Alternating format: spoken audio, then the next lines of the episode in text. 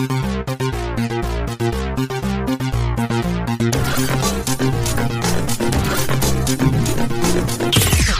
everybody, this is the Never Heard of It podcast, a show where we talk about the movies that have fallen through our cracks and yours. I am Sean Harwell, and I'm joined today, as always, by Craig Moorhead. Craig, how the heckle and jeckle are you? I am super great, Sean. Super great. Super great. Hmm. Yeah. I've really taken it up a notch in the last few days. Uh, I felt like, you know, a lot of a lot of podcasts I was doing great. Sometimes I was just okay, and I just felt like I wasn't kind of taking it over the top.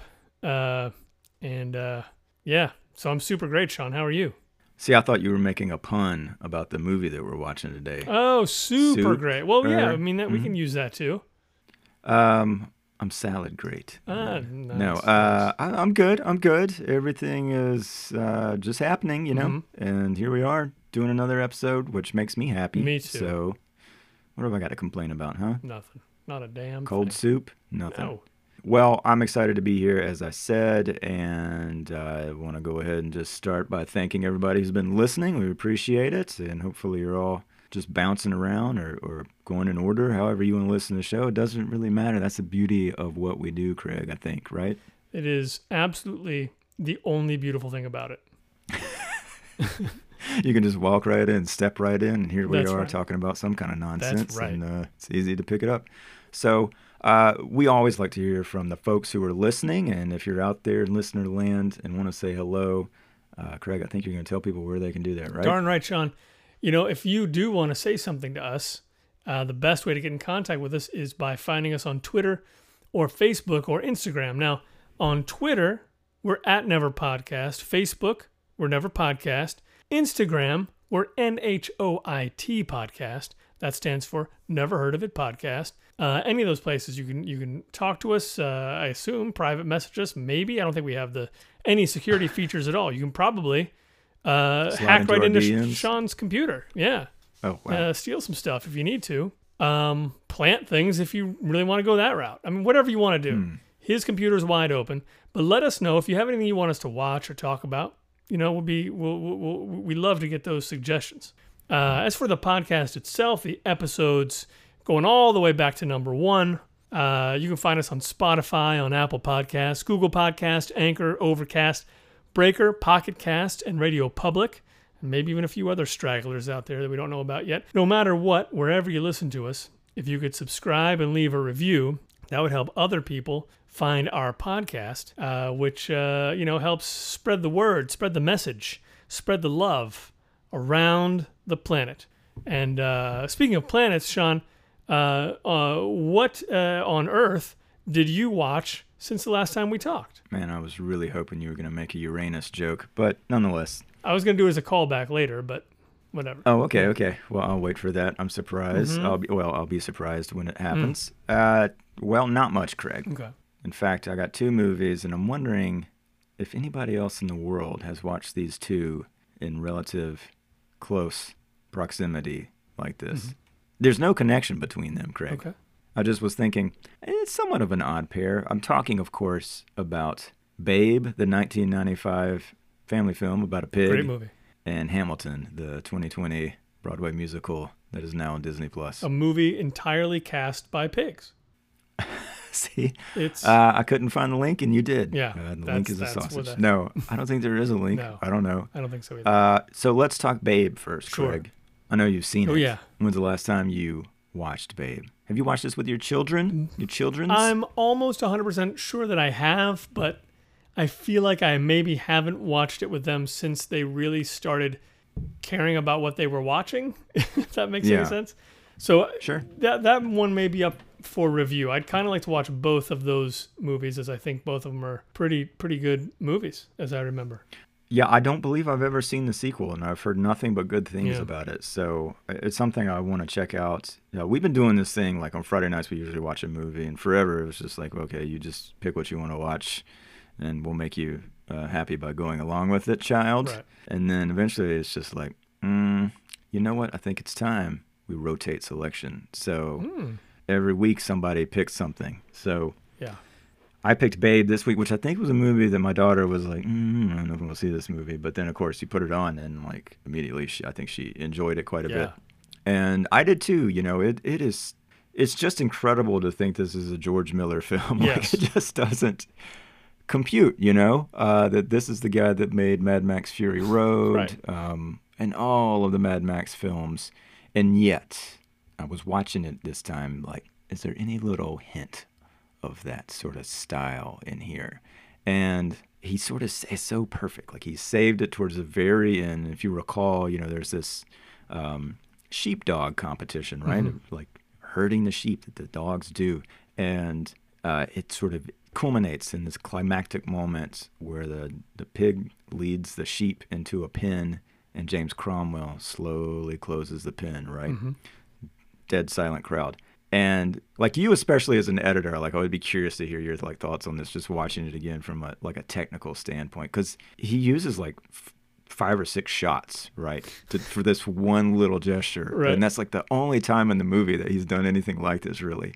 And it's just like so good. I thought like it. I really just appreciated like every setup in that little that one little moment. I thought was fantastic. Wow, I don't remember that, So, but uh, now I want to see. That Yeah, moment. n- neither did I at all. Um, I think it holds up really well. Like the first act feels sort of. Um, I mean, it kind of is vignettes. Like it sort of works almost like a chapter book in some way, and they've got these little like those little fade to circle things where the the mice are singing in the high pitch. Yeah. and um, it felt a little choppy getting into it this time I mean, but I, I don't know, held up quite well. I thought. Uh, Hamilton. hmm I mean, I don't even know if we need to talk about this because it's like such old news at this point. I'm probably like one of the last 10 people on the planet to see this thing. Enjoyed it immensely. I don't think that's a surprise to anybody, probably. Mhm. But I think, uh, like you, Craig, as someone who has written songs before, Yes. I, I've just I've today we were listening to it in the car, the soundtrack, and we were taking a little drive, and just the sheer amount of music in this thing, right? Like it's what two, 160 minutes it says Yes. here. That's a lot of music to come up with, Yes. and like for even a fraction of it to be as good as it is, or memorably good, Right. right? I mean that like alone is just a milestone achievement, and then to put a story on top of all that, I Right. just was like, it's unbelievable. Um, Right. I, I, You know? I can't imagine. That's one of the things I really like about it. You know, I mean, first and foremost, for the first time I ever listened to it, because I because I only could listen to the soundtrack. I I didn't have tickets Yeah. to the show. Uh, shocking. I, yeah. Uh, or the money, the uh, bank account to pay for said right. Didn't have didn't have any resource uh, enough to cover that. But but that was the thing. You know, what once I listened to it and it already like pulled me the whole way through. And it's it's not a short show, but pulled me the whole way through. Not even seeing the visuals, I was following the story, and I totally understood what was going on. And but you know, on on subsequent listens, one of the things that's so amazing to me about it is like, uh, and I would say at least especially, I don't know, maybe the entire first half of the show. Mm-hmm. It just feels like every song like ends and the next song starts. You're like, this song is incredible. Like every Yeah. song was is so good, and it's so good at um, conveying the emotion. It, it's so good at playing with musical themes throughout, and just just arrangements that just pull at you. Like it's it's operating on so many different levels that it's like even if it was Yeah. even if it had mastered one level, it would be amazing. Uh, Right. And to me, it's just yeah. And then, and then on top of that, they cast it with these amazing people who just killed this show. Um, so yeah, it's it's it's it's an amazing thing to see. Yeah, and I was thinking too, just in you know, if this came out as you know a, a- pop album, right? It would be a double disc experience. Yeah. And man, those are very rarely good, right? Uh, yeah. they're they're usually Yes. A lot of filler, or you know, it takes a while for you to appreciate every song, kind of on a on the same level uh, as the ones that stand out immediately. Yeah. And so, you know, yeah, there's there's melodies and and stuff that um, what is that? A refrain? Is that the word I'm looking for? Sure. That you know that come in and out and are interwoven into from one song to another Mm-hmm. uh, and repeated. But still, good God, I mean, just I, I'd love to know how long it- just the lyric sheet for this show is Yeah. in, terms of pages and word count because that is I mean that's so much more than a screenplay I think For sure. You know, easily um, Yeah, and and for it to develop characters and and tell a story uh, as, as as easily as it does, and and Yeah. as as well as it does in terms of like just not even wasting any time. For as long as the show it yeah there's just no filler. It's it's all building up to something.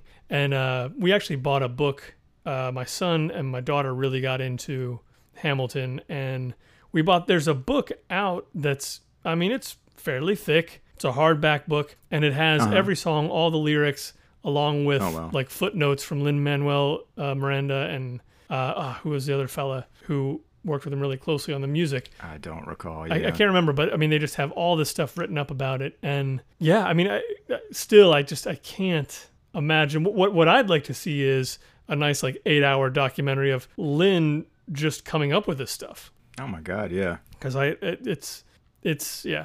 It's it's got to be an incredible process. Lately, I've been going through just whole discographies of artists and listening to like everything they've done from the, their first album on through. And Uh-huh. I mean, incredible artists, some of the biggest artists in the world uh, of all time, sold the most records in the world. And it's like, yeah, it's like every album they put out, like if it, like the the amazing ones have like five good songs.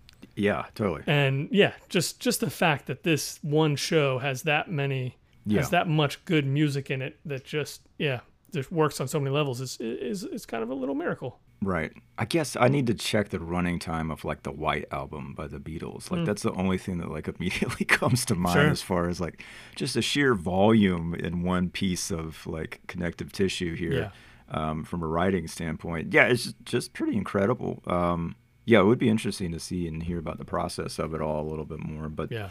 and like you, our daughter, she's got about 25 minutes left, and we watched that. That's what she chose this Friday because you know we've been playing some of the songs and telling her about it. Yeah. And um, it definitely has been an experience where we've had to pause a few things Mm-hmm. and explain. And there's some stuff that's a little tricky to explain. Absolutely. As far as like, wait, he's married and he's doing what? And like, yeah, Right. yeah, okay, well, okay. Um, so yeah, there's a few things Yeah. in there that, uh, but I do think it's it's like. Um, it's it's pretty cool that Disney Plus put that out there. I think that was a wise decision. Me too. um, beyond just the business of it. Yeah, that that that was a big one for us. And actually, on that exact same note, uh, I was kind of worried that yeah, there is a bit in there where where Hamilton uh, has an affair, and I was worried about how they were going to stage that. Uh, I didn't know how exactly how Yeah. that was going to go because I, I knew the song and it, it kind of lays it out pretty well, but It sure does. Yeah. Yes. but yeah, visually it wasn't like I don't, I don't want to say graphic. It like it wasn't going to be graphic. No,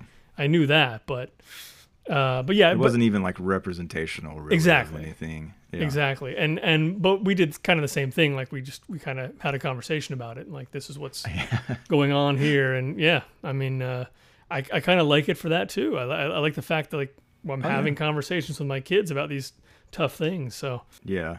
And also, it's just like, but wait, they were friends in the beginning. right. Hamilton and Burr. How, wait, what? Yeah. Yeah. Yeah. Yeah. It's like me and Craig. You know. Just like yeah, and, and headed right to the same place. I mean, which I think is clear.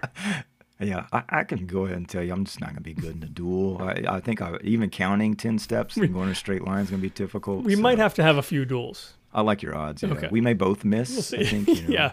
Um, Yeah. may take a while, a couple shots, a couple rounds. Right. Bring the ammunition. No, I do like for the people over the age of 20 that um, saw Hamilton like eight years ago. Right. I I am in the process of watching something for adults. uh, Atom Egoyan's Exotica. I've started that and I'm pretty close to finish and really enjoying it so far. Mm-hmm. And it's definitely uh, you know not tended for for children No. and not American. So there. Uh, but Craig, tell me that you have seen something else other than uh, something for children. Well, movie wise, I have not. Movie wise, I've, Okay. I've watched uh, solely uh, children's movies. this is what it looks like. This is the, the 18 years of our life. Yes. Probably. No. Uh, and, and, and the cool thing is, every now and again, there will be movies that are actually good movies Oh yeah. that are also for your kids, which is you get really excited about as a parent. And you also get super excited about your kids getting older. Most of the time you hate the idea of your kids getting older in a way. And then but when it comes to movies, it's like, "Oh my god, please become teenagers." You know, like we can actually watch some uh anyway, Looking forward to those days. Yes. yeah, a little bit. Uh, but uh, so we watched Night at the Museum, the Ben Stiller Okay. movie, which is a lot of fun.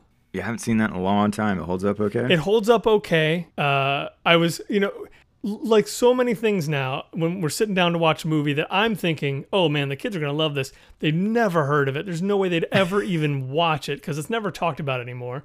But like, I remember watching it before and being like, oh, that was a lot of fun. What a fun idea.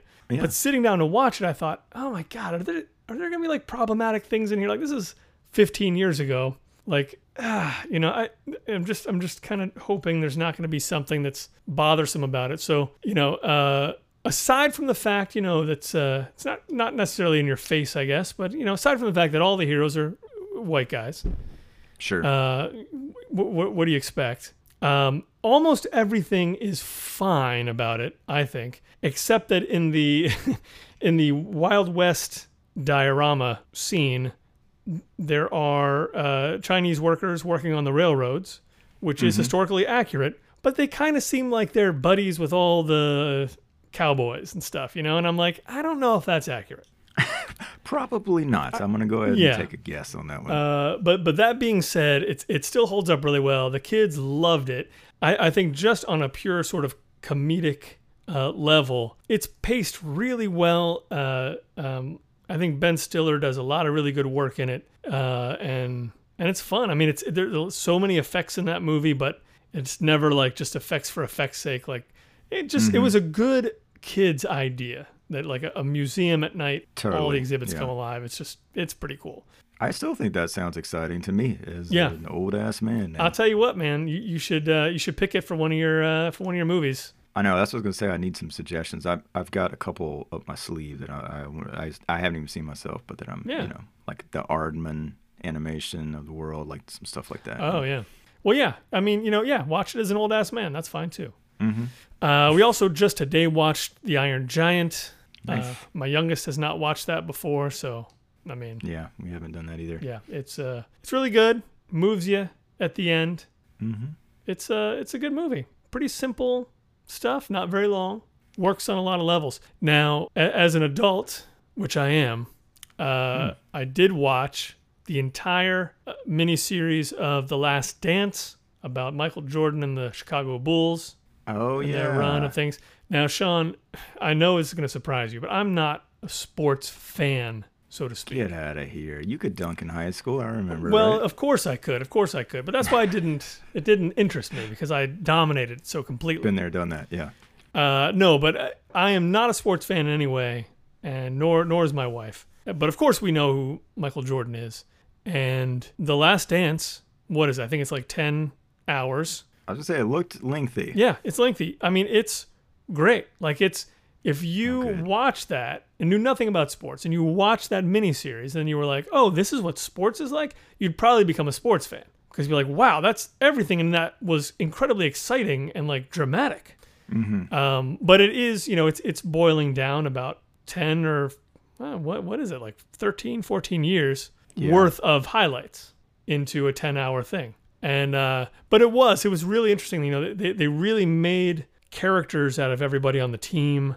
And uh, you know, when I was uh, when I was a young young man, I, I want to say it was like uh, 82 or 83. I actually got the opportunity to meet Michael Jordan when he played for the Tar Heels. You did not. I did, and What? a friend of What, uh, mine Was he signing autographs at a pizza shop or something? well, no, what happened was at the Charlotte Coliseum, a friend of mine's dad was Yeah. friends with the guy who owned the Coliseum. And so Tar Heels played, I can't remember who they played that night, but we went to see him. And I remember even then as a kid, like I was excited about the Tar Heels. Like Tar Heels were a big deal to Oh, me and my friends, to my folks, like everybody. You were either Carolina or you were State. Oh, exactly. Was, yeah. And we you- were It, it was later when Duke and Wake Forest had any Yes. sort of value whatsoever. no, no, yeah, we were no way were we for state. But uh but yeah, so I got to meet him, and so he, there's it's it's weird, but there is this sort of I love Michael Jordan, and I didn't follow almost any of his NBA, NBA career at all, Yeah. but like I actually love him. Yeah. And so what was cool about the miniseries is it it does get into gripes that people have with him, and it does you know kind of shine a light on some less than savory aspects of his personality and all that stuff. mm-hmm. And yet I still got to say, I came out of that miniseries feeling like, man, I love Michael Jordan. like he, uh, like I, I get it, I get it. That guy had tremendous pressure that he was under. His life is not really like anybody else's life, and it's uh it's intense and it's it's a very fun documentary. I, I would recommend it to literally anyone. Um, you'll probably Nice. enjoy it. It's it's a well told story. I know they left stuff out because his personal life they almost don't even like you don't. I feel like you don't even ever see his wives. You see his kids for like a second, and they just they just keep it to basketball the whole time. And it's uh it's interesting, man. I didn't know, for instance, I'll throw this out there. Okay. Uh, during one of the NBA finals, and I want to say when they were, it was when they were playing Utah, maybe Yep. that apparently they ordered pizza one night to his room, and the pizza was poisoned.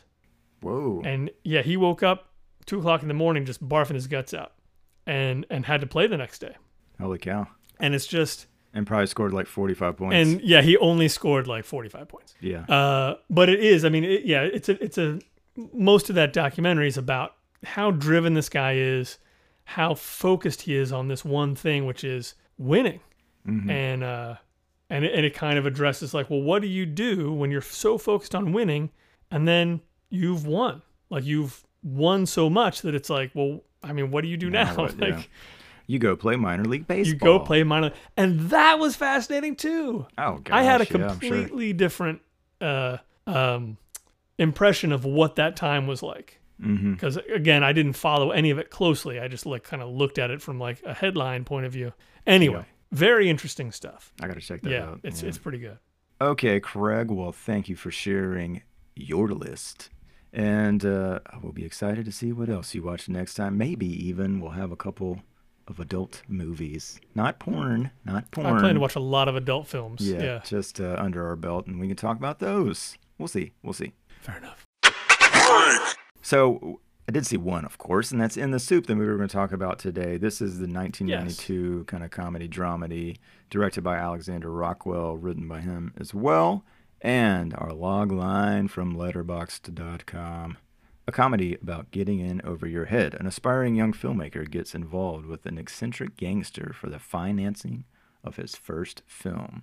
And I like that log line. I kind of wish I had seen that one. I think I saw the one from IMDb, which which or somebody had me uh, down a cli- slightly different expectation road. We'll get to that Mhm. in a minute. But um, what else we need to say? We got oh man, baby faced Steve Buscemi in this thing. Yeah, Seymour Cass, Seymour Cassell, you know him, you love him. Jennifer Yeah. Beals, Pat Moya, Sam Rockwell's in there, Stanley Tucci, Carol Kane, Jim Jarmusch, Debbie Mazar. Am I missing anybody? boy, that is. I mean, we got Pat Moya. Yeah, I think I said him. Or did you say Um, Pat Moya? Okay, well, there's a woman that looked very familiar to me. I'm going to look into that in a second. But Craig, Bracco. what's that? Bracco. Yes. What's her name? Lorraine Bracco. Elizabeth. Bracco? Elizabeth Bracco.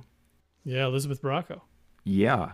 But also now I'm seeing it here. Freaking Will Patton, of course. Can't leave him Yes. out. He was great. Um, and is always great, I think. But Craig, you found this movie for us. and I was glad you did because, man, I don't know how my 90s indie radar was complete without even really knowing about this movie. But that Yeah. says a lot about me, doesn't it? It does. You found it. Too you much. watched it. What'd you think of In the Soup? Was it tasty? It was an easy watch. I don't. I feel like, boy, I would have loved. I would have loved it if I had seen it when it came out. Mhm. Like I, that was just what I was in the mood for for about five or six years. I think, just like exactly this kind of thing. And I don't know if it's maybe the way I feel about it is because of you know having watched stuff since then that maybe was somewhat inspired by movies like this. I don't know. I mean, performances are great. The film itself looks beautiful, but there's something about the story. A guy trying to make his film and so focused on making his film and thinking that his film is going to solve all his problems and how his film becomes the most important thing that I don't know. It, it sort of started to annoy me a little bit. Mm.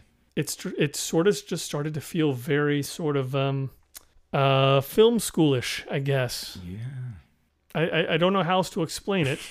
I, I we'll, we'll get into more of it later, but there's sort of this relationship where Steve Buscemi's character likes the girl next door, and one day, you know, they don't really know each other, and one day he just comes up and he's kind of looking at her, because she's sitting on the stairs crying. And to comfort her, he tells her that he's going to put her in his movie. Yeah. And I just feel like most of the time, if you did that, that girl would be like, "Oh Jesus, like I, I'm gonna stay away from this guy.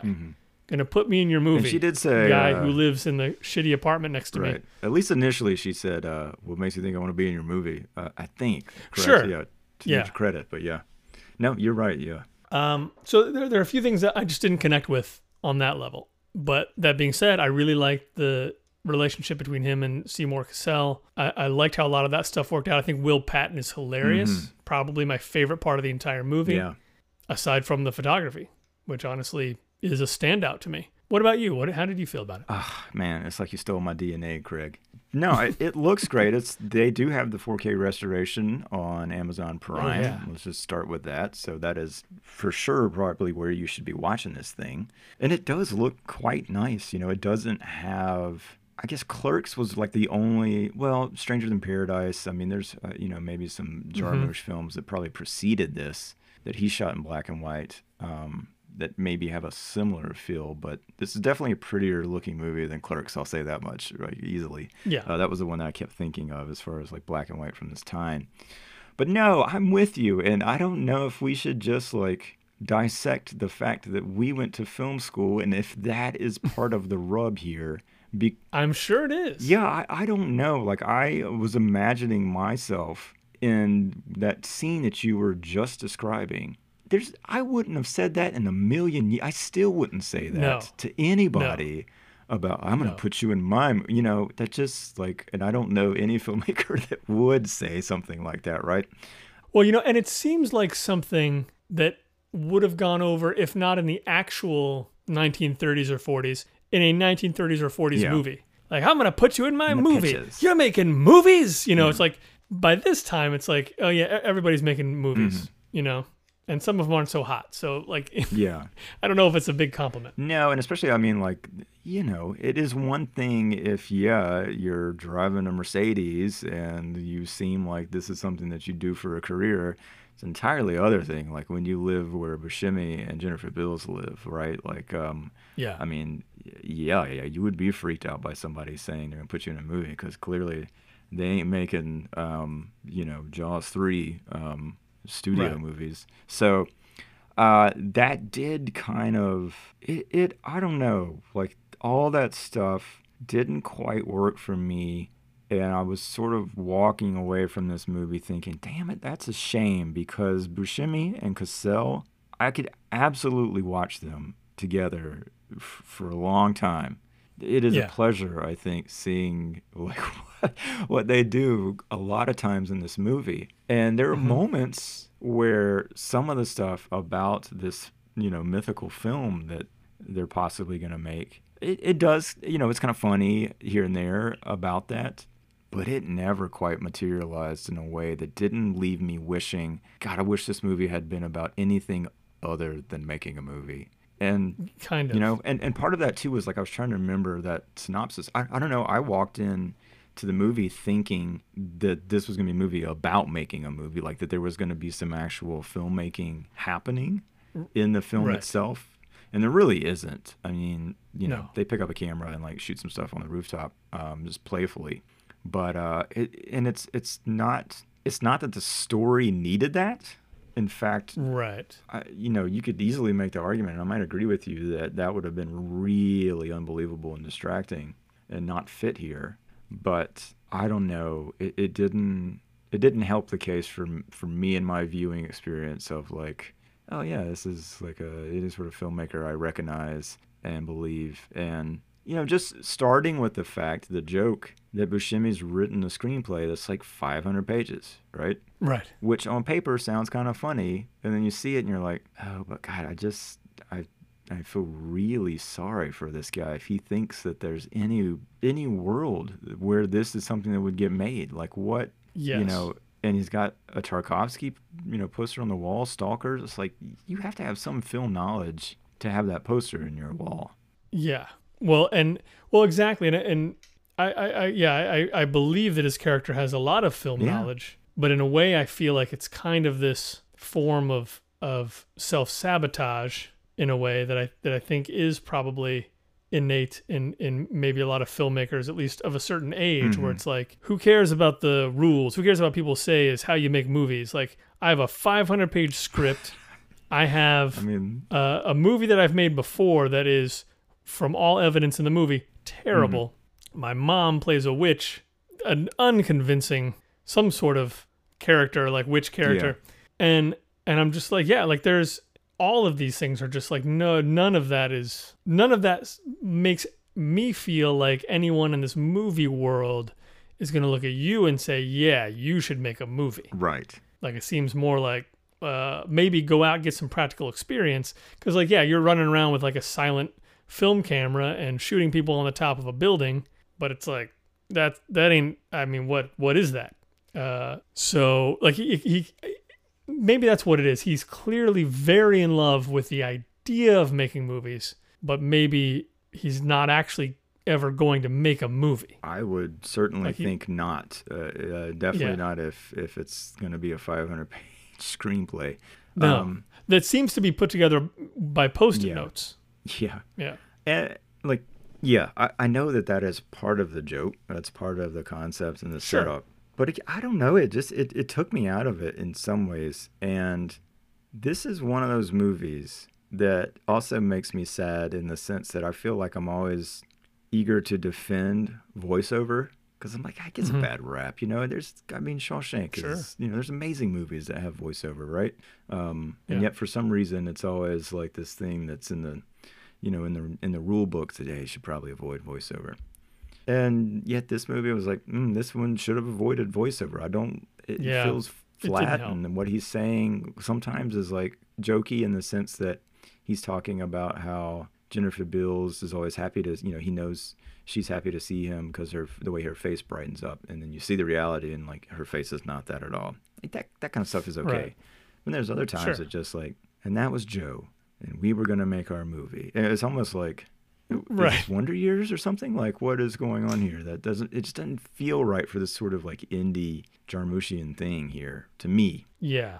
And and I would say with that same example of again, yeah, a very good sort of mild joke at the beginning about yeah, her face would brighten up and it doesn't. I feel like that is the only joke I remember that came from the VO. Yeah, you're right. So even even establishing that as sort of a tone and the way the VO is going to work, the VO doesn't do that. And then there's there's sort of a wrap up VO at the end where he's talking about Joe, and I remember just thinking, man, are you really that wistful for this guy? Like Yeah.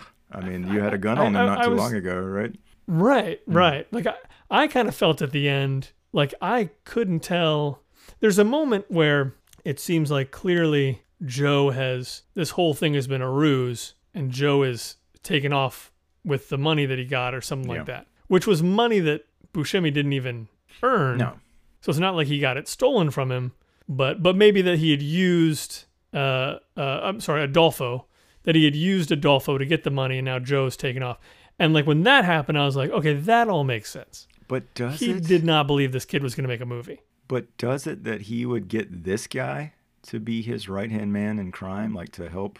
I, I don't know. I don't know if I understood completely what the ruse was. Well, yeah, I mean, gr- granted, that part is is still muddy. I don't know, like when he has Skippy, Will Yeah, like, Patton, why do you need Adolfo to to like pull off petty crimes? right? A, a, a kid who is no good with crimes No, does it? and has no interest Yeah. in them. Yeah, I, I don't know, but all I can say is when he, when it seemed like he was just going to leave, that made sense, and everything after that that happened made less and less sense to Mhm. me. Um, so that yeah, I mean that's a that's a problem. I don't know what it was about Adolfo's character that I was supposed to be watching change throughout this movie or that was being revealed to me. I didn't feel like there was something Hmm. going on there. Yeah, that's an interesting, interesting question that I'm struggling to answer as well. Well, I mean, I guess he's closer to his neighbors. Um, anyway, let uh, let me give Yeah. the setup just for the folks at home listening here. Now Sure. you sort of know that Craig and I are maybe a little, a little prickly on this one, a little prickly, and uh, maybe Mhm. me trying to give a setup will illuminate why. 40 minutes Yeah. into the thing? Yeah. So essentially, Buscemi is broke as a joke. I think we open with him making some sort of breakfast concoction that looked disgusting and a weird mix of uh, uh, eggs and and ingredients and lands somewhere in the in the oatmeal zone perhaps by the end of it. Mm-hmm. But he's talking to his mother on the phone, and it's sort of apparent that he's just been fired from a job and needs a little bit of money, and she's willing to cover his rent again. He's like, "Well, just don't give me a Christmas present this year." But the script is coming along great, and this is an opportunity for me to continue working on the script and blah blah blah blah. blah. And so all that, I'm like, okay, yeah, that that works. That's fine. Yeah, you're a struggling New Yorker. You get the shot of like how tiny the apartment is, and that's great, and it feels real, and looks real, and um, okay, we're I'm I'm with you as like this is hard to get that first film made, and um, that's all very familiar. Mm-hmm. I don't even remember the exact circumstance, but it has to do a little bit with landlords showing up. Landlords, I don't have their names right in front of me. I'll see if I can find them, but two guys who enjoy singing in harmony as they go through the the apartment building there. What the hell was their name, Craig? The Fabardi B- or Bacardi's, Bafardis? Bafardis? Yeah. Yeah. Which made me. Yeah. it- It's not with a T, but I kept thinking that, of course, because again, Of course. I'm a child. I, I, Uh, I assume that's why I was, yeah. yeah. but you know they're putting screws on the tenants there to make sure they pay on time and kind of threaten Adolfo that you know it'll be difficult to make a movie if he doesn't have his eyes. So got to come up with that cash. The Mm. only thing he can think of to do to make money is take out an ad advertising his 500-page screenplay for sale. Or did, did he say it was $500 in the in the ad? I mean 500 pages in the ad? I thought it was for the highest bidder. Okay. Uh, yeah, I was trying to remember. I mean, he gets paid more than that, but Sure. he only gets one response. It's from a guy named Joe, only named Joe. And that turns out to be Cassel, and he goes over and meets him. And to me, like this is where the movie did get kind of interesting. I thought, okay, are we getting into like Boogie Nights sort of territory here, where you just got these characters, right? He's just like oddballs. It's gonna be less like this is a collection of oddballs that we're gonna be dealing with as they make a movie. Which it's the first half, but none of the second half because they never make a movie, as we've discussed. But Right.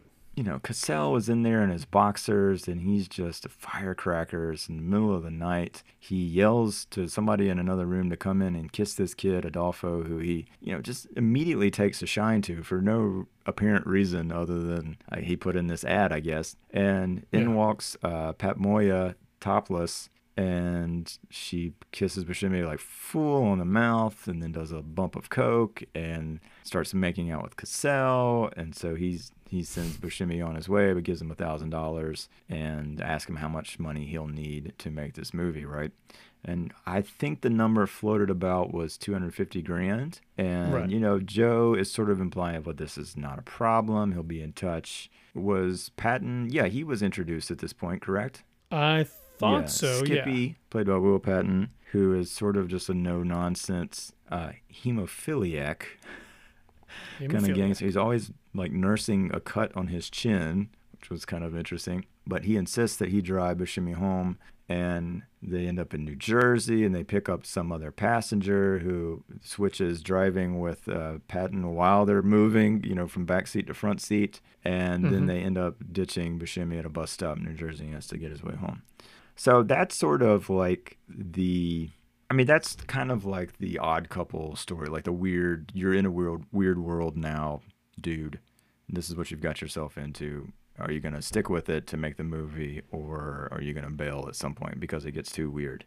So there's that, Correct. and then there's a whole story with Jennifer Beals, who's the neighbor next door, and she's, I think, Puerto Rican and appears to be having arguments all the time with a husband or someone in this apartment behind closed doors has very little visible interest in Adolfo, even though he tries striking up conversation with her. And that's kind of, yeah, I guess that's the B story, although it bleeds over into the A story. And Yeah. I mean, to me, it, uh, you know, is I guess because Jarmusch is in the film, but it, it definitely I felt like the influence of, of his sort of vibe was was present in the way some of these scenes unfold, which Sure. like by themselves I, I do really like like again like i think the strength of this movie was absolutely pegged in that la times review was just like it's just the performances like you can tell like i think that's where they could spend time to do mm-hmm. things with the limited budget they had. They knew they weren't going to get these crazy shots. You know, it's this is 1992 technology, not 2020, where you know maybe you can do some cool stuff with camera movements, even though you don't have oops much money. Um, Right. And you've got a great got a cast. great cast. I mean, across the board, Yeah. Jarmusch and Carol Kane are, are pretty funny and, and interesting as these like Mhm. producers of a TV show called The Naked Truth, where people just get naked and answer questions, um, which ends up being a callback later on. Stanley Tucci plays um, a French guy named Gregoire, Mhm. who I, am still unsure about that. Like he claimed he was married to Jennifer Beals, and then she claimed that uh, at first they weren't married, and then later on that they were married, and that she married him to get a green card without realizing, because her English was terrible at the time, that he wasn't even American; he was French. It's kind of funny in and of Right. itself. Right. Um, but that she was going to owe him money. Like he wanted yeah, money to marry her. Yeah. I mean, it was. It, well, what was interesting was, yeah, Gregoire showed up Gregoire. once, but then that plot kind of kept going with him off screen, and you never see him Never, again Yeah. until Joe like calls him up one day and basically says, you know, the debt's paid. You know, like stay away from her. But Stanley Tucci being And I Stanley guess Tucci, that I thought worked. he was, you know, perfectly fun to watch in that whole thing. Oh, I love Stanley Tucci. yeah, yeah. I mean, he gets to be weird and then break down and cry like full on in the whole thing. yeah. Um, but so it's like just all these interaction of oddballs and like all the way like Seymour Cassel is just popping in and out and like he's just again just like a total live wire. Every time he comes in, it's with energy and like a plan, and they're going off and and soon it's it's involving theft of a Porsche and there's mm-hmm. drugs involved at a certain point and Buscemi is is I was going to say kind of held hostage, Craig, and yet I don't think that is the right terminology because he does kind of have a friendship and kinship with this guy, maybe Right. in spite of his instincts or whatever his sort of moral compass is telling him. But I don't know. That those are the ingredients, and it makes a weird stew. Um, Mhm. There's a couple moments that I think are really intriguing and interesting and funny. And I think the one for me that had anything to do with filmmaking that I actually liked quite a bit was, you know, after that first night where Joe is paying for this script that he hasn't even really read. Um, I don't even remember if he was pretending to have read at that point, but hmm yeah, they have some conversations over the phone, and then Joe shows up at the apartment and time to sit down, tell me about the script, read it to me. And so Buscemi starts read, reading it, and you know, you start cutting to Cassel, and his eyes are just like glazing over and rolling back, and like he really did like Yeah. Just nail that sort of like, oh God, like what am I getting into? I'm not gonna be able to stay awake. Yeah. No, it's it's yeah, miserable. it- it's, it's not a good thing. It, it has something to do with Nietzsche and um, Dostoevsky, which there was a bit in the opening about that, um, and uh, a literal angel in the film. I mean, it's cra- it's just like obviously like a spoof of like extremely pretentious sort of poetic cinema stuff. Yeah. But then Joe pulls a gun out and like hands it to Buscemi and is like, "Uh, "Just do me a favor. If you're gonna read another line, just shoot me now." and I like that because it just I was at the point where I'm like, "Wait, are we supposed to believe this guy is just one of these zany, wealthy dudes who was like, let's make a movie. That sounds fun." And just Right. genuinely, Buscemi's character has, you know, found that lucky thing where it's going to bankroll his film, but it's going to be a nightmare of like dealing with these people who know nothing about, you know, filmmaking, right? Yeah. Which could have been fun, but then it's like that gets tricky when Buscemi himself sort of like seems to kind of, at least in that screenplay, suggest that he knows nothing either. But I did, I was like, I needed that kind of reassurance of like, is Joe serious about this? Like, he really wants to make this, and he's like, no, we can we just make something that I understand. You know, that was his like one request. I Yeah. think. Which I liked. I did that part of the film storyline. I liked. I, I the vast majority of the rest of it, I could kind of, you know, take or leave. I guess.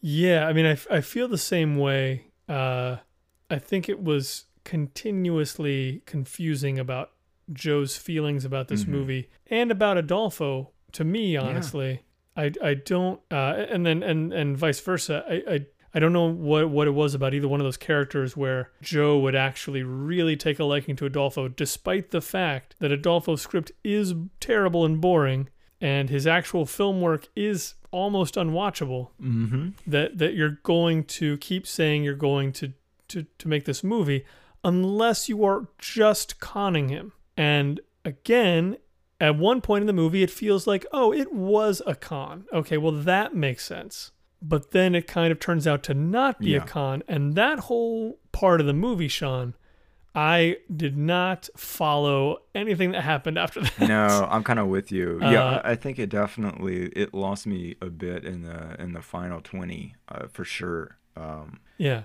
because there's there's a nice moment, you know.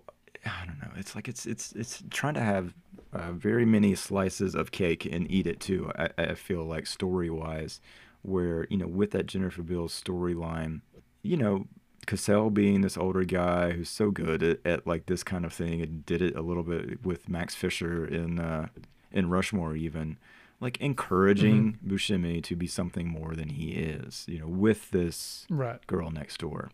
And they invite her Sure. out to go dancing on New Year's Eve, you know, and Joe sort of takes the initiative to do that, even though Buscemi is being, you know, wishy washy on the whole thing.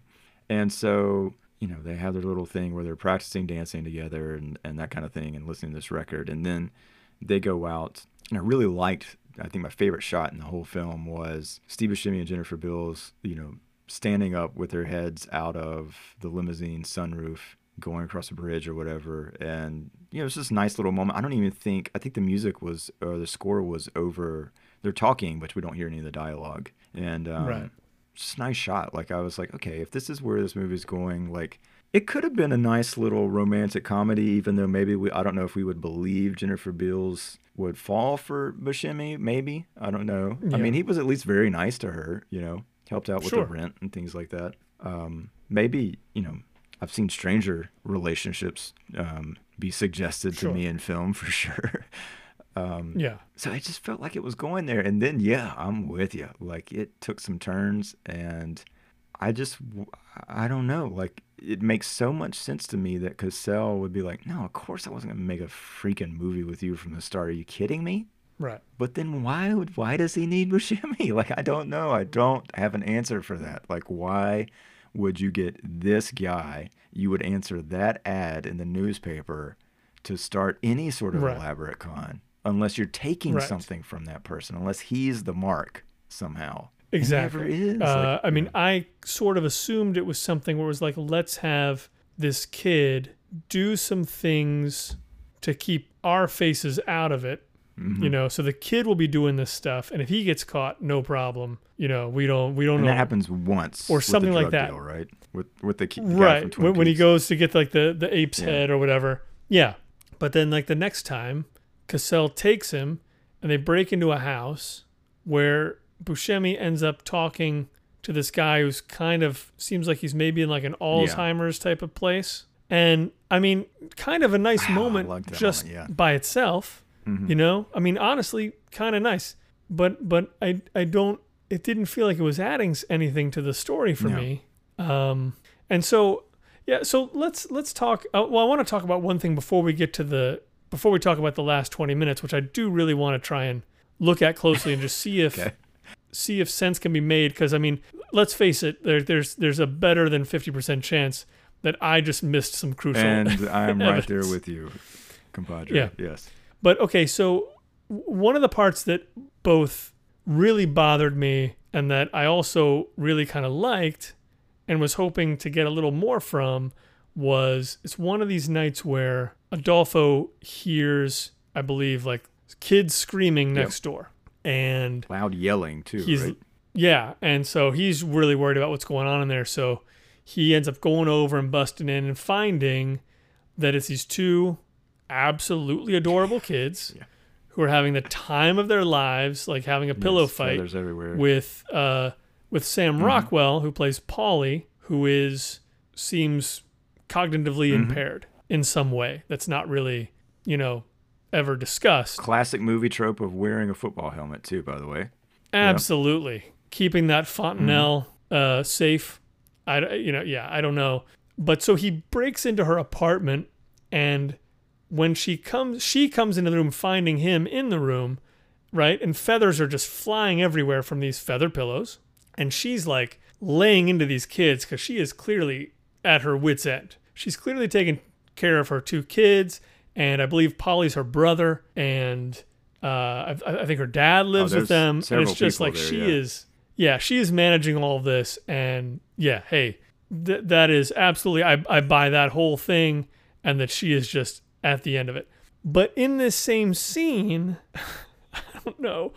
It, it, it felt to me like what was going to happen was here's where we're going to see the clash of reality, like really colliding with Adolfo's like dream world where he's a filmmaker and making movies, and movies are the answer to everything.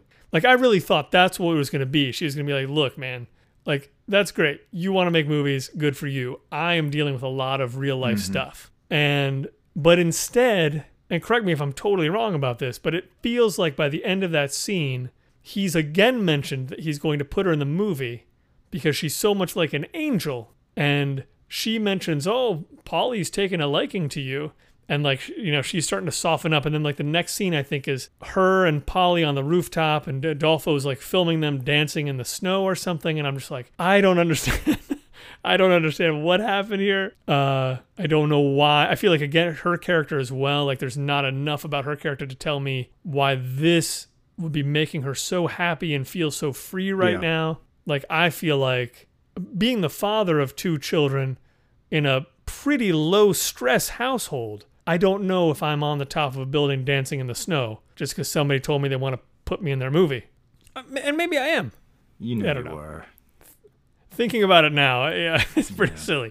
Maybe the whole thing works. No, but uh, so so that character, that little evolution in in that sequence, just really lost me, and and and to the point where I was kind of wondering, are we in a dream world of Adolfo's at this point? Like, is this really stuff that's happening, or is it just something that he wishes would happen? Because he broke into her apartment. I don't know if I would look on that favorably, no matter how many movies you were going to put me in. Yeah. Even I if mean, I, I, I can kind of you know what I mean? Like the, it's a little, it's a little yeah. weird. the breaking in. I kind of. I'd at least be weirded out, even if I wasn't mad at you. I'd be at least a little weirded out enough, and maybe even embarrassed that like you thought people were being murdered in my apartment. It's just like my normal Yeah. life, and I'd just be like, "Oh, please, please go." Like this is really, I'm so sorry we woke you up. Like please Mm-hmm. don't stay right now. Anyway, so that that that that part bugged me. Um, You know, I don't know because you're saying that, and then there is that moment towards the end, I think, where Buscemi tells uh, Cassel, you know, let's just, you're right, let's just make a movie that's about us, you know, just you and me and Right. Angelica and, you know, Skippy and all these people, um, dang, and put those in there. Maybe it is. Maybe this is the movie they made, the whole maybe thing. it is Super meta. absolutely. I Yeah. I kind of don't Yeah, think I mean, th- th- yes, there, there's a there's an argument to be made that you've just watched the movie he's talking about at the end, and so the parts where he mentioned I want to put you in my movie, and she was like, "F you, guy, I, you're a- you're a weird Yeah. creep." He just sort of smoothed over, you know, and uh, and made it so that she she liked him by the end. Boof, but I don't know. So if if if you have nothing else to talk about in terms of that other stuff, I'd love to get to the last twenty minutes. Uh, I don't really. I mean, I, I have some little things that I liked, but we'll save those for the um, just to wrap up. But uh, yeah, go Okay. right ahead. What? I mean, I've got questions too, but Right. So, as I remember, uh, there's a moment where I want to say Adolfo wakes up in his apartment and Joe is gone. The empty ape's costume mask is there, which basically means whatever money Joe had is gone with hmm. Joe. And Adolfo feels like he's been had. And, and he says something about like he's not going to take this anymore. So then he goes does he go to Joe's apartment to find him? And that's where he finds Skippy Yeah. face down in a carpet, just blood all around his head, and bloody footprints walking away from it. Right. And Right. I wasn't sure were they. Was there some implication about the little person from Twin Peaks whose name I'm blanking on? Oh, well, in the movie, I believe he's called Little, Man. Okay. Uh, and, and, and possibly so. I guess that would make sense. uh, and like Uh, I specifically thought the the footprints, the bloody footprints, looked small, but I could have just been reading into that. Fair enough. Um, Fair enough. yeah, I, I didn't. I think that is Joe's apartment, but I am not sure. And I even, I wasn't sure even that I was looking at Will Patton for a minute. Like it took me a second to even get my bearings on who that was, to be quite honest. Right. But do we Right. think And I guess like is that just like drug deal gone bad kind of stuff, or like money owed to people here and there that resulted in the death, or was there something more from it? I don't think there was anything that was set up in the Okay. story that really said it. You know, and, and and honestly, I didn't necessarily have a problem with Right. that. Like I, I just felt like yeah, exactly. Like they're in they they do a bunch of shady stuff, and this is just shady stuff coming back on them. Yeah, I don't necessarily Um, need to know unless it's somehow. I No. wasn't sure like what Joe's reaction to that was because like when he mentions it later on, it's not like he's like consumed with uh, grief that his brother is dead. Right. Yeah. Anyway, I don't. That's that, true. Yeah. Well, but but but that's the thing. I mean, if if that had maybe more meaning, the rest of it might make a difference. But so then, yeah, so then Adolfo goes and grabs a kid who he thinks is Joe's kid. That was set up earlier, He's got a soda bottle. uh, and we think it's Joe's kid too. Yeah, and he's got a plastic a soda weapon. bottle as a weapon. And so he grabs this kid, and he finds Joe and Angelica Mm-hmm. together. And what are they doing? man, I can't remember how I don't know. them. Yeah, I, I wasn't sure, but it, they're definitely at a at a sort of level of friendship that was uh, alarming to him, right? I think that was Right. the, the implication because previously, like that night of New Year's Eve, um, Joe eventually tried to make a move on her and like stuck his tongue down her throat, and sh- she Right. did not care for that. No, she did not, which was kind of gross. 'Cause it also, she had thrown Right, up so- earlier that night, right? You can't you can't forget that. Ugh. There's not enough uh, Altoids in the world. Yeah. Uh, but so yeah, he sees them together. It's worrying. He already thinks Joe is trying to screw him over, which I do too. Mm-hmm. Uh, so so then he jumps in the back of this car with the kid, as I remember, or maybe he's waiting and they, they get in the car. Regardless, they end up in a car all together. And uh, and I mean, what does he say? Well, you know what? The jig is up, Joe. Both of you. What's going on now? Whatever Joe's explanation was there, either I have completely erased it from my memory banks selectively, or I don't know. I don't recall at all what Joe said was going on, except that I know he was trying to make it seem like it was an innocent thing. I, like I said, am with you in that I did not follow that either. Um, Yeah, I okay. was, you know, was it right around here that the gun was out, or no? Because That's a I was confused question. by that too. Um, there's some threats being made, but uh, some shots being shot. No, I, I, don't know. Oh, well, well, yeah, they're not at the beach okay, yet. not at the beach. Okay, At, at least not in my head. so this is all in the car. And now that I'm thinking about it, this Oh, is yeah, they're all still in the car, and because I think that the button on that scene is that Joe not tells him kid. That's not really my kid, which was pretty It- fun. Totally, yes. Yeah, if I wasn't Hmm. lost in the plot, like I think I would have laughed at that because that was that was pretty good. He did just grab, he just kidnapped a kid.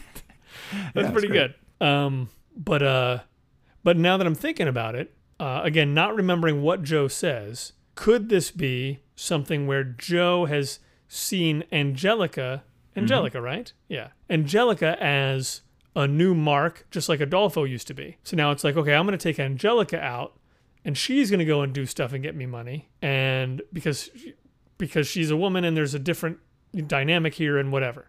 And so maybe that's something that he's doing. I can't i don't remember she doesn't seem she doesn't seem to feel guilty or anything about it. She doesn't even seem to to be with joe in any way that seems like really heavily connected so it's in a way at the time it felt to me like yeah she's just she's about as close to joe as adolfo is. And she knows about as much about what joe's doing as adolfo does. Yeah, but i still didn't understand exactly what uh, was I don't know. My I thought that there was it, it was implying that like they had somehow known each other longer or or were somehow really? yeah because because of just Okay. how they were left like that night out where he stuck his tongue down her throat and she split because like I, I was just trying to think, well, like what would he have said to her to get her to like feel okay with going anywhere with him after that point? You know. Well, honestly, I would assume, uh, you know, do you need I mean, money? it could be that, I guess, and maybe that's sort of like why we're reading what's on her face is that she's just like not necessarily proud of herself, but Right. doing what she can to survive. Right.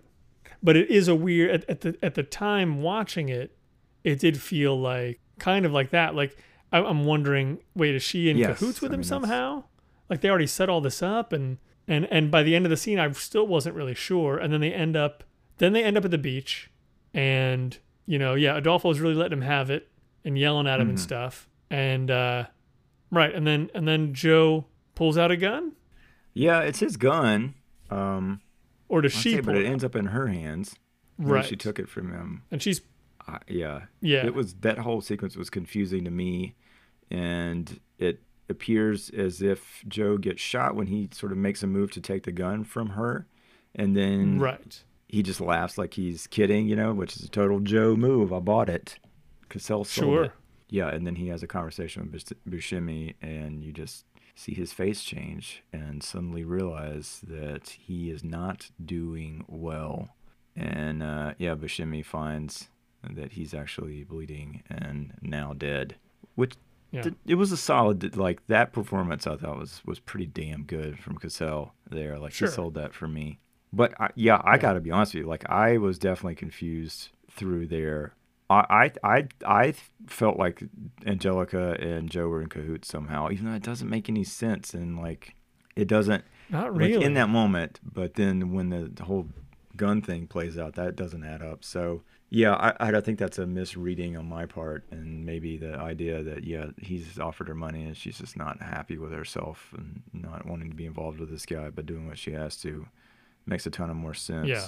But But yeah, at the end of the day, I think what what really throws me for most of that ending is that I don't understand the relationships, and I don't really understand why people are making the decisions that they're making. I, I really I don't even understand as as angry as Adolfo is, I don't understand why he ends up on the beach with Joe talking about maybe we should just make a simple movie. Like I kind of Mhm. feel like if I was Adolfo at that point, and Angelica, you know, I thought anyway, had gotten in the car and driven off. She was gone. Yeah. Uh, which turns out to not be true, and I, I didn't right, really she's follow just that. hanging out back there. But uh, yeah, but uh, but yeah, if I was if I'm Adolfo, I'm I'm I'm walking. I'm just totally done with this guy. Yeah, and it, Um, like that, and I don't know especially exactly because there's a couple moments in the movie prior to that where it feels like he's at that point, but then Joe just Mhm. shows up at in his house. Like he keeps getting in Joe's apartment, which I thought was kind of funny. Like, I mean, I'm sorry, he keeps getting funny. in Yeah, that's Adolfo's pretty good. apartment. Um, Joe does, and so uh, yeah, I don't know, like that stuff worked to me, but then in the end, yeah, I just wasn't sure why he was going back to him or vice versa for that matter.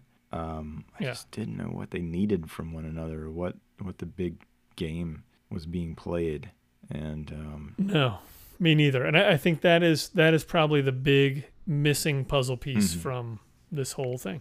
and I want to say like again, like to me that feels like a shame because there is sort of like so much good going on. I think in the, just the the acting and sort of the interactions of this thing that if it had that kind of little better plotting. It almost like for whatever reason I'm thinking of Wonder Boys right now, the um, Curtis Hanson film, Sure. and just kind of the way some of those characters are thrown together unexpectedly, but they make it work. And um, you know, something like After Hours, even um, there's no shortage Yeah. of, of movies like this. But I, I don't know. Maybe there was like just too much trying to force this plot in here that didn't. It either didn't need it at all, or it needed quite a bit more of it to sort of just make it make sense. I guess. Craig, this Right. won grand jury prize at Sundance the same year that Reservoir Dogs was there. which is also very interesting because yeah again like i would say reservoir dogs has does an incredible job and i think tarantino is very good at this tarantino really does build Mhm. relationships i think he builds them really well i think that's a big part of why his movies tend to work well for me and at the same time i completely understand this movie winning grand jury in 1992 Like it just fe- it uh, really does. It does feel like exactly the movie I would have loved if I watched it. in I know. I was thinking the same thing. It's like if you were sitting in that theater with him and like people were just like, you have no clue what you're really getting, right? You don't know anything about it. You don't really Yeah. know who Buscemi is, probably very much. And Right. it's just like this movie just keeps taking these sort of like curveball turns. And like there is sort of like an energy built off of that, especially in a group setting. And all it takes is like, Sure. two good laughers in the audience and suddenly Yeah. like it becomes infectious and i can kind Yeah. of see that happening certainly like i went and saw i remember seeing um husbands the cassavetes film in la at the cinefamily in a screening and yeah god like i don't think i would laugh much at all if i watched that movie by myself it's fine. It's good. I mean like you know there's some really funny stuff in it but there was a lady Yeah. just like howling like at this thing which is not a broad comedy by any Right. means um but you do you like you end up like sort of like chuckling along with it more. So i can see it and yet it is kind of fascinating to look back with a little bit of distance from this. And i, I was looking on Letterboxd and like the reviews are completely positive for the most part it seems for this film so other people are digging it and maybe just not Good. needing that sort of plot hand holding that you and I were, were needing with with this go Yeah. around. Very Um, possible. But I do want to highlight like there's a few things and like that's the thing is like every time like we're talking about these things like every moment that doesn't make sense like even within that moment sometimes there's great stuff like that thing where they broke into the house and he w I don't know what Cassel was, was stealing I'm still not con- like sure of that I know he was looking behind No. a piece of artwork in a room where two people were sleeping in a bed Directly Yeah, over. Oh my God. Yeah. I would just be shitting myself as a shimmy and tag along. But then, yeah, he's sitting downstairs Yeah. waiting for Cassel, and in walks this older man and just starts talking to him. And it's clear that, yeah, you're right. Like, there's some sort of dementia going on there. But the guy, like that guy, and I don't have the actor in front of me, but he's so good. It's just like this very sort of like calm conversation, matter of fact, about how you know, he really wishes he just had one more chance to have like sloppy sex with his wife, who- who's gone, Right. and like I don't, I can't remember if she died or just left or what. And like again, all of it is probably suspect to the truth, just given his mental state. But I really enjoyed that. Like that to me was like something like Good Time even goes into some of those places, but done on a sort of a like a thriller level almost. And in here, Yeah. it, it just felt right. Like these, all these actors feel absolutely like total New York kind of mm, part of this world. Even those landlords, right? Like that could only happen in here.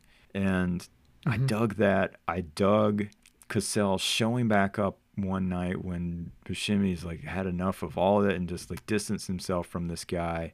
And here comes Cassel walking in with Debi Mazar and um, dang it, the other woman.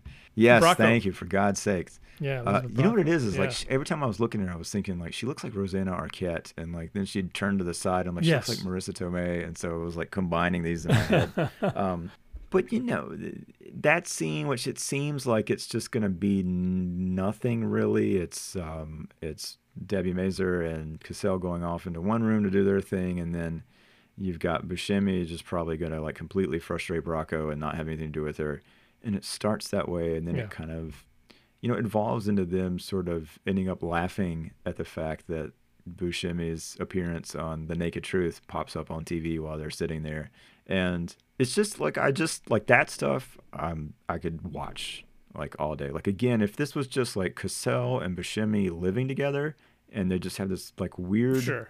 Like he's his uncle or something like that, and they live under one roof. And at times, it's really trying on Buscemi because he wants to do something other than make a movie, or even if he even if it was that, but like he hadn't, he wasn't even close to being able to do it. Like I just feel like that would have been so much simpler, so much clearer. You don't Yeah. have any of this like question of like, why is Cassel doing any of this? Wait, what? You know? Right. And just Yeah. let those scenes play and you got neighbors and it's just this little slice of life world character thing. Like i would have been so much more on board i think with that version of this movie because of how good um, those little moments are and these actors are i think. Just me. Yeah.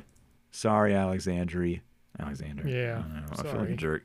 Um, i do think it's interesting though craig and because we read there was a quote from Alexander Rockwell about like his distaste for some of the people in the film world, right? Mm-hmm. Watching that scene where Cassel, who is the producer of Buscemi's hypothetical movie, make a move on An- Angelica, who is the actress of this hypothetical movie, it definitely sent off my Weinstein alarm, you know? And I was like, Yeah. oh, that's okay. Um, I don't know Yeah. that there's any sort of bleed over from that world or these stories that maybe like inspired that moment because Cassel obviously is not a producer in the sense that he's a Hollywood producer. But watching, it, I was just like, oh God, this feels appropriately gross and also could be another movie of its own in 2020, sadly. Yeah, well, I mean, uh, yeah, just in general, casting the the producer of the movie as a thief and a criminal, and yeah, womanizer. Uh, yeah, Mm, yeah, Pretty on point.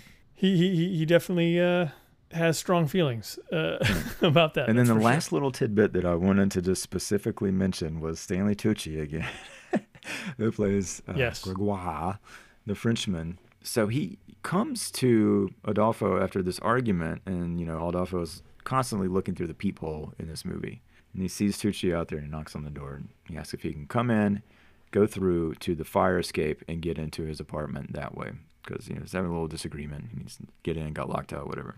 He goes and he tries with the windows locked, so he comes back in to Adolfo's apartment and suddenly just kind of breaks down. And in one moment, he says, "My wife," in such a way that felt so Borat to me, Craig. Like, and I know, like you, last I knew, had not even seen that movie, right? no, But it was my That's true. wife. And like I immediately laughed just thinking about that. And then she "She eats me," which, um, I yes, that was great. That also was had me trying laughing. to say she beats him, but uh, yeah, she yeah, hits beats me. Um, yeah. it was it was pretty good. Tucci, classic Tooch there. Classic Tooch, Yeah, the Tooch um, master. Any little details, tidbits, little moments that you specifically liked since we spent enough complaining about the plot? Yeah. Uh, the one I kept thinking about was the bit where Angelica comes knocking on his door one night and he grabs a bottle of Old Yeah. Spice and slaps it on his Mhm. neck, I think, and then takes a nice drink of it and swishes it around and spits it out. It's like that's that's well, great. and there was also the moment I really liked, just a line where, yeah, he's got something on, and Joe is like, "What are you wearing?" He's like, "It's clove oil." He's like, "Clove oil? What are you, a salad?" uh, Yeah. Again, coming out of my mouth, not funny. Cassel nailed it. You know, it was just like perfect. yeah, yeah. it- yeah, really. Um, interesting film for sure. Interesting world, and maybe to non-film students who are jaded right, beyond measure. No. Um, right. maybe this is an entirely different experience. So take that with a grain of salt if you've made it all the way through this experience of us talking about it, and go check it out yourself. Right? Doesn't mean that Yeah. we're correct about these so. things. I mean, there's still a lot to Yeah. recommend watching it. So it's it's it's definitely worth a, a- Yep, a it's on. Amazon Prime again. In the soup, Alexander Rockwell, Craig. We did it. Now I want soup and grilled cheese. But you, sir, Yeah. get the last words. Uh, don't let anyone, Sean, don't let anyone ever eat you. Will do. Talk to you next time.